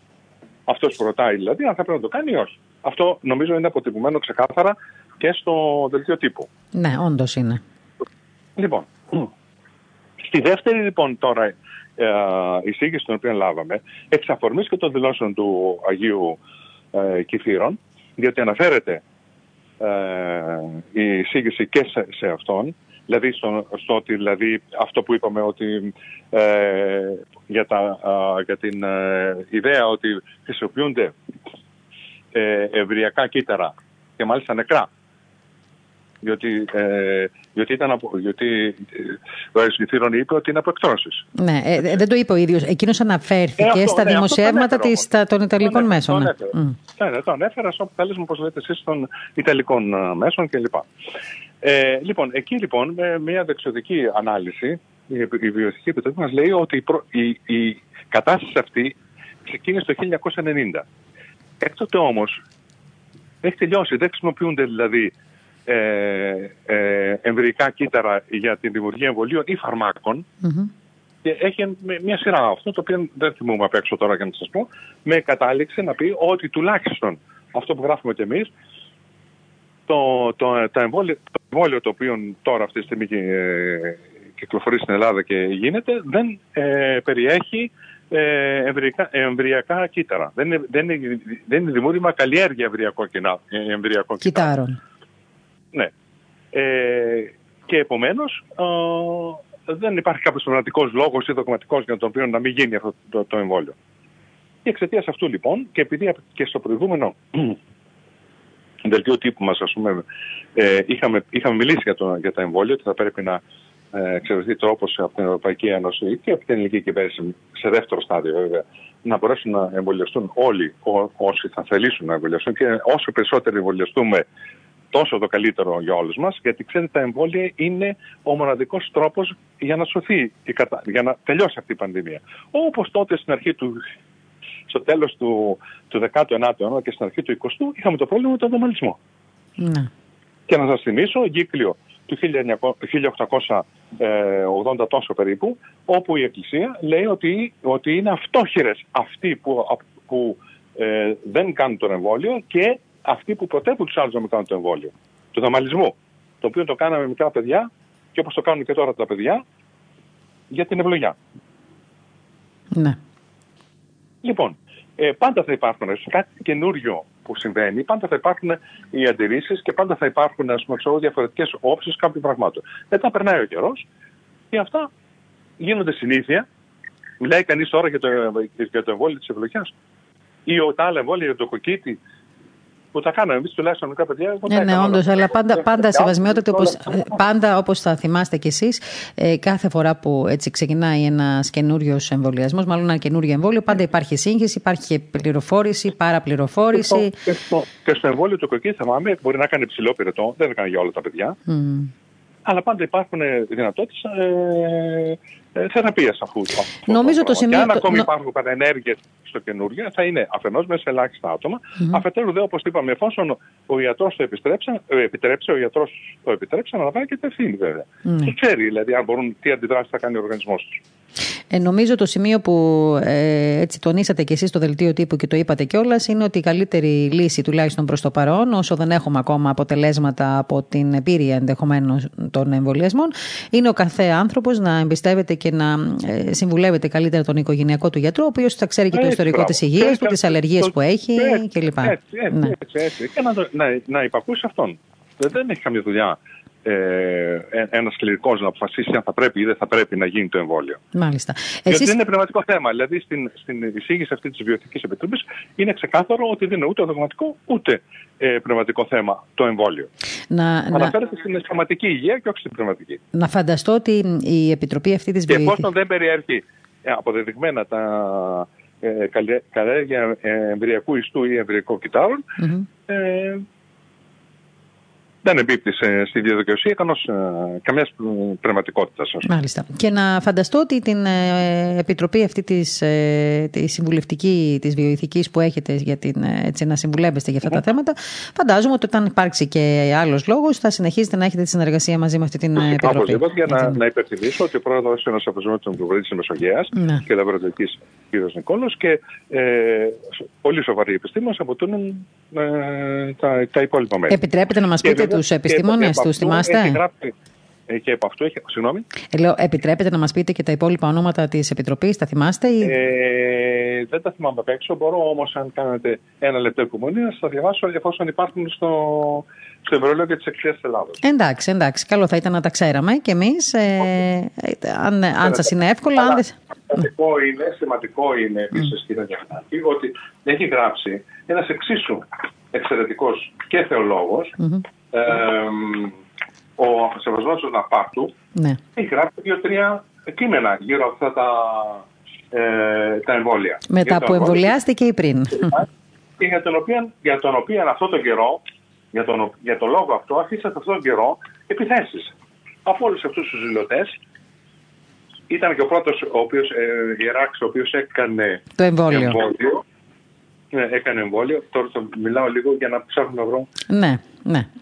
Ε, ήταν ο Σεβασμέτατο ήταν ο πρώτος που έκανε το εμβόλιο μετά από έτσι, συζήτηση που είχε και εμένα. Να σας βοηθήσω για να το βρείτε, να μιλήσω λίγο καλύτερα εγώ γιατί για εσά.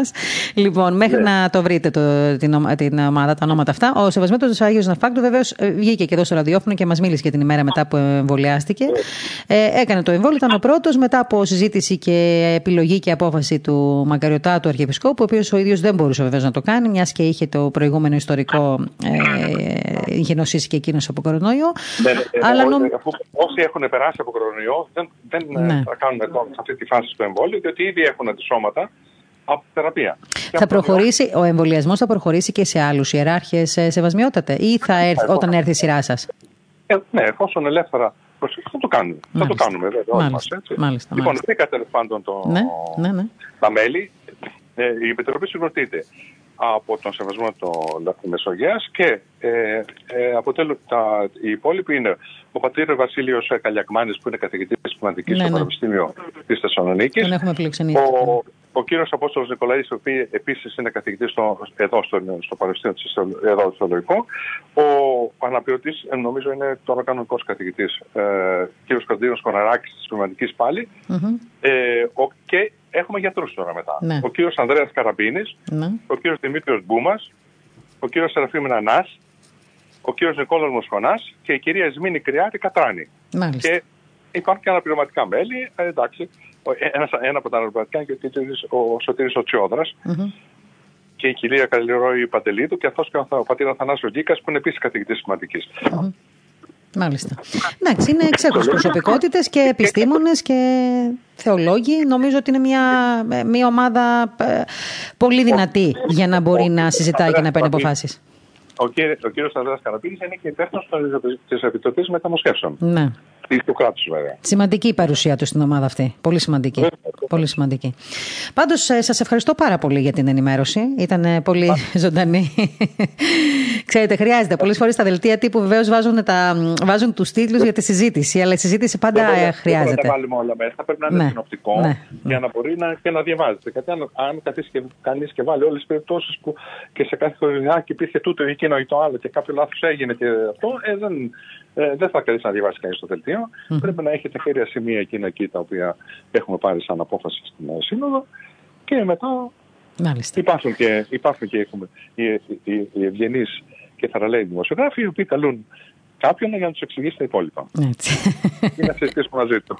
Λοιπόν, οπότε να είμαι και εγώ μία από αυτές, να σας καλώ κατά Βεβαίως. διαστήματα να μας τα εξηγείτε. Λοιπόν, Σεβασμιότατα, σε ευχαριστώ πάρα πολύ για την ε, παρουσία σα και σήμερα στην εκπομπή μας. Ε, θα τα ξαναπούμε σύντομα. Πότε είναι τώρα η επόμενη συνεδρίαση της Διαρκούς Σειράς Συνόδου, ξέρετε; Ε, Είμαστε στο το Φεβρουάριο. Α, Φεβρουάριο. Ωραία. Λοιπόν, ας ελπίσουμε ότι Επίσης, μέχρι. επίσης Ναι. κλείνοντας, θα σας πω ότι θα αποστελεί στον Άγιο Κηθήρων ε, ε, η εισήγηση της, ε, σ- της Επιτροπής Βιβλιοθήκης. Αποφασίσαμε να το στείλουμε ώστε να, έχει, να ενημερωθεί και εγκύρως. εκτός Ναι, από ναι, τα ναι. τέλη. Βεβαίως πρέπει να γίνει. Νομίζω ότι και εκείνος εξέφρασε ουσιαστικά την, ε, την αγωνία Αυτό του. που είχε την πληροφόρηση ναι, που είχε. ναι, αυτό μα το λέω είπε. Εγώ παντού. άκουσα. τι- Έχει ακού- μια ε, συγκεκριμένη κοιτάξτε, πληροφόρηση. Είναι- σεβασμιότατε, είναι εγώ τον αριθμέ- άκουσα. είναι- Εγώ τον Είναι άκουσα. αριθμημένο. Τον άκουσα κι εγώ. Τον είναι άκουσα. αριθμημένο, ανησυχεί για το ποιμνιό του. και Είπε, πρέπει να αν το είναι προσέχει. αλήθεια αυτά που Δεν ακούμε μπορεί να να το γράφονται. θυμώσουμε. Ναι, βέβαια όχι. Μα δεν γίνεται. Είμαστε, υποτίθεται, ζούμε σε μια δημοκρατική χώρα. Είναι Μια δημοκρατική χώρα. Λοιπόν, Έχει, έτσι. έχει αγωνία για το ποιμνιό του, έχει αγωνία για την Εκκλησία, το έχει αποδείξει πάρα πολλές φορές. Ε, πληροφορήθηκε αυτά τα πράγματα και τα έθεσε δημόσια. Ναι, Έτσι είναι. Λοιπόν, σας ευχαριστώ πάρα πολύ για την ωραία ενημέρωση που μας είστε είχατε καλά. και θα τα ξαναπούμε πρώτα ο Θεός σύντομα. Σας ευχαριστώ πολύ. Έτσι, την ευχή σας. κύριε Παπάκη. Καλή Χαίρετε. χρονιά και Καλή ευλογημένη. Συνέχεια και Να καλή είστε καλά. χρονιά. Ευχαριστώ πολύ. Ήταν λοιπόν ο Σεβασμιότατος Μητροπολίτης Ηλίου και Αχαρνών και Πέτρου, ε, Λίου Αχαρνών συγγνώμη, και Πετροπόλους κ. Αθηναγόρα, εκπρόσωπος βεβαίως και τε- τύπου της Διαρκούς Σειρά Συνόδου. Μας είπε λίγο πιο συγκεκριμένα τα πράγματα και τα αποτελέσματα της συνεδρίασης της χθεσινής και της προσχθεσινή. Τώρα, πριν κλείσουμε, θέλω να σας πω ότι μια είδηση της τελευταίας στιγμή, όπως πάντα κρατάω ένα δωράκι. Πάλι δεν είπα για το σποτ σήμερα και είχα και το σεβασμό, τότε δεν πειράζει όμως, θα το κάνουμε τις επόμενες μέρες. Λοιπόν, οι ειδικοί φρενάρουν το άνοιγμα γυμνασίων λυκείων ε, διότι κάτι φοβίζει, λέει, τους λοιμοξιολόγους. Στο μέλλον, όπως όλα δείχνουν, μετατίθεται τελικά το άνοιγμα γυμνασίων λυκείων, ε, καθώς προτεραιότητα έχει η λειτουργία του λιανικού εμπορίου. Η πλειονότητα των λοιμοξιολόγων ε, εκφράζει ανησυχίες και φόβους για νέα έξαρση της επιδημίας στη χώρα από το παράλληλο άνοιγμα εκπαίδευσης και ελληνεμπορίου, ε, ζήτημα που αναμένεται να συζητηθεί εκτενώς στην αυριανή συνεδρία της Επιτροπής των Ειδικών. Τώρα, το άνοιγμα της Τρίτης Λυκείου ε, εξετάστηκε και απορρίφθηκε, να ξέρετε, στην προηγούμενη συνεδρίαση. Ωστόσο, σύμφωνα με όλες τις πληροφορίες, αναμένεται να συζητηθεί εκ νέου αύριο. Οπότε αύριο θα ξέρουμε, φαντάζομαι. Τώρα, ε, ε, αρνητική βεβαίως, πρέπει να το πούμε αυτό σε ένα τέτοιο ενδεχόμενο, εμφανίζεται να είναι η Υπουργός Παιδείας, κυρία Κεραμέους, η οποία έχει εκφράσει προβληματισμούς, λέγοντας ότι δεν υπάρχουν πρακτικές δυσκολίες, καθώς οι εκπαιδευτικοί διδάσκουν στην πρώτη και β' Λυκείου. Η ίδια η Υπουργός πάλι ε, ε, έχει διευκρινίσει ότι αναμένει τις εισηγήσεις των ειδικών, λέγοντας ότι σε κάθε περίπτωση θα συζητηθεί όπως κάνουμε για κάθε απόφαση που αφορά την παιδεία.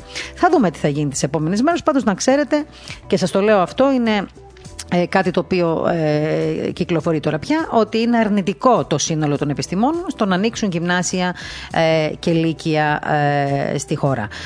Τι να πω, ο Θεός να φωτίζει όλους, όσους παίρνουν αποφάσεις, όσους μελετούν και όσους ερευνούν όλα αυτά που συμβαίνουν. Ε, να κάνουμε υπομονή όπως κάναμε όλο αυτό το διάστημα, να είμαστε και λίγο έτσι συγκαταβατικοί, να είμαστε και λίγο προσεκτικοί, διότι οι μέρες, βλέπετε, συνεχίζουν να είναι δύσκολες, δεν έχει φύγει ο κίνδυνος, ε, οπότε πρέπει σίγουρα να είμαστε ε, προσεκτικοί. Υπάρχουν ε, ε, κόκκινες χώρες στο χάρτη, να ξέρετε, σε σχέση με τον κορονοϊό. Ε, οι περισσότερες της Ευρωπαϊκής Ένωσης. Επίσης, να ξέρετε ότι η Ήπειρος Ιόνιο και νησιά του Αιγαίου ανήκει στις πράσινες χώρες. Ε, Μπαίνοντας στο διαδίκτυο, θα μπορείτε να βρείτε πολλές πληροφορίες. Βλέπω εδώ και στο Briefing News αρκετά θέματα τα οποία σας αφορούν. Καλό θα ήταν να ενημερωθείτε για τα θέματα της υγείας. Λοιπόν, Σήμερα νομίζω ότι πρέπει να ολοκληρώσουμε πλέον την εκπομπή μας. Σας κρατήσαμε αρκετά ε, έτσι, ε, απασχολημένους. Ευχόμαστε να έχετε μια καλή υπόλοιπη ημέρα, ένα ευλογημένο απόγευμα. Ε, βλέπω τώρα και μια είδηση ότι είπα συμμετέχουν στον εορτασμό για τα 200 χρόνια του 1821. Τέλος πάντων, ας το σχολιάσουμε και αυτό αύριο. Καλό είναι αυτό, έτσι, να συμμετέχουν, να συμμετέχουν όλοι στην, ε, στον εορτασμό. Ελπίζω σωστά να συμμετέχουν όλες αυτές τις χώρες στους εορτασμούς για το 1821. Σωστά ελπίζω. Βλέπω εδώ και ένα σήμα, κανένα σταυρό δεν βλέπω. Ε, Λογικό θα ήταν. Είπα γιατί να τον βάλει το σταυρό στο σηματάκι που έβγαλε για το 2021. Αλλά φαντάζομαι από κάπου θα πήρε και μια άδεια. Από κάποιο υπουργείο θα την πήρε αυτή την άδεια. Λοιπόν, τέλος πάντων. Να ευχηθώ χρόνια πολλά εδώ στον Κώστα τον Ταλιαδόρο, τον ε, ε, φίλο και συνεργάτη και υπεύθυνο εδώ στον ήχο που μας επιμελείται το ραδιόφωνο όλο. Είναι υπεύθυνος για όλα αυτά που ακούτε όλο το 24ωρο. Χρόνια πολλά, ευλογημένα, γενέθλια σήμερα. Με το νέο έτος του παλαιού γεννήθηκε στη Κώστα μου. Λοιπόν, στην επιμέλεια της εκπομπής ήταν η Ελένη Ξανθάκη, στο μικρόφωνο η Μαρία Γιαχνάκη. Ραντεβού αύριο, Παρασκευή στις 2 το μεσημέρι. Μείνετε κοντά μας για το αργοπορημένο δελτίο ειδήσεων με την Ιωάννα Βουτζή.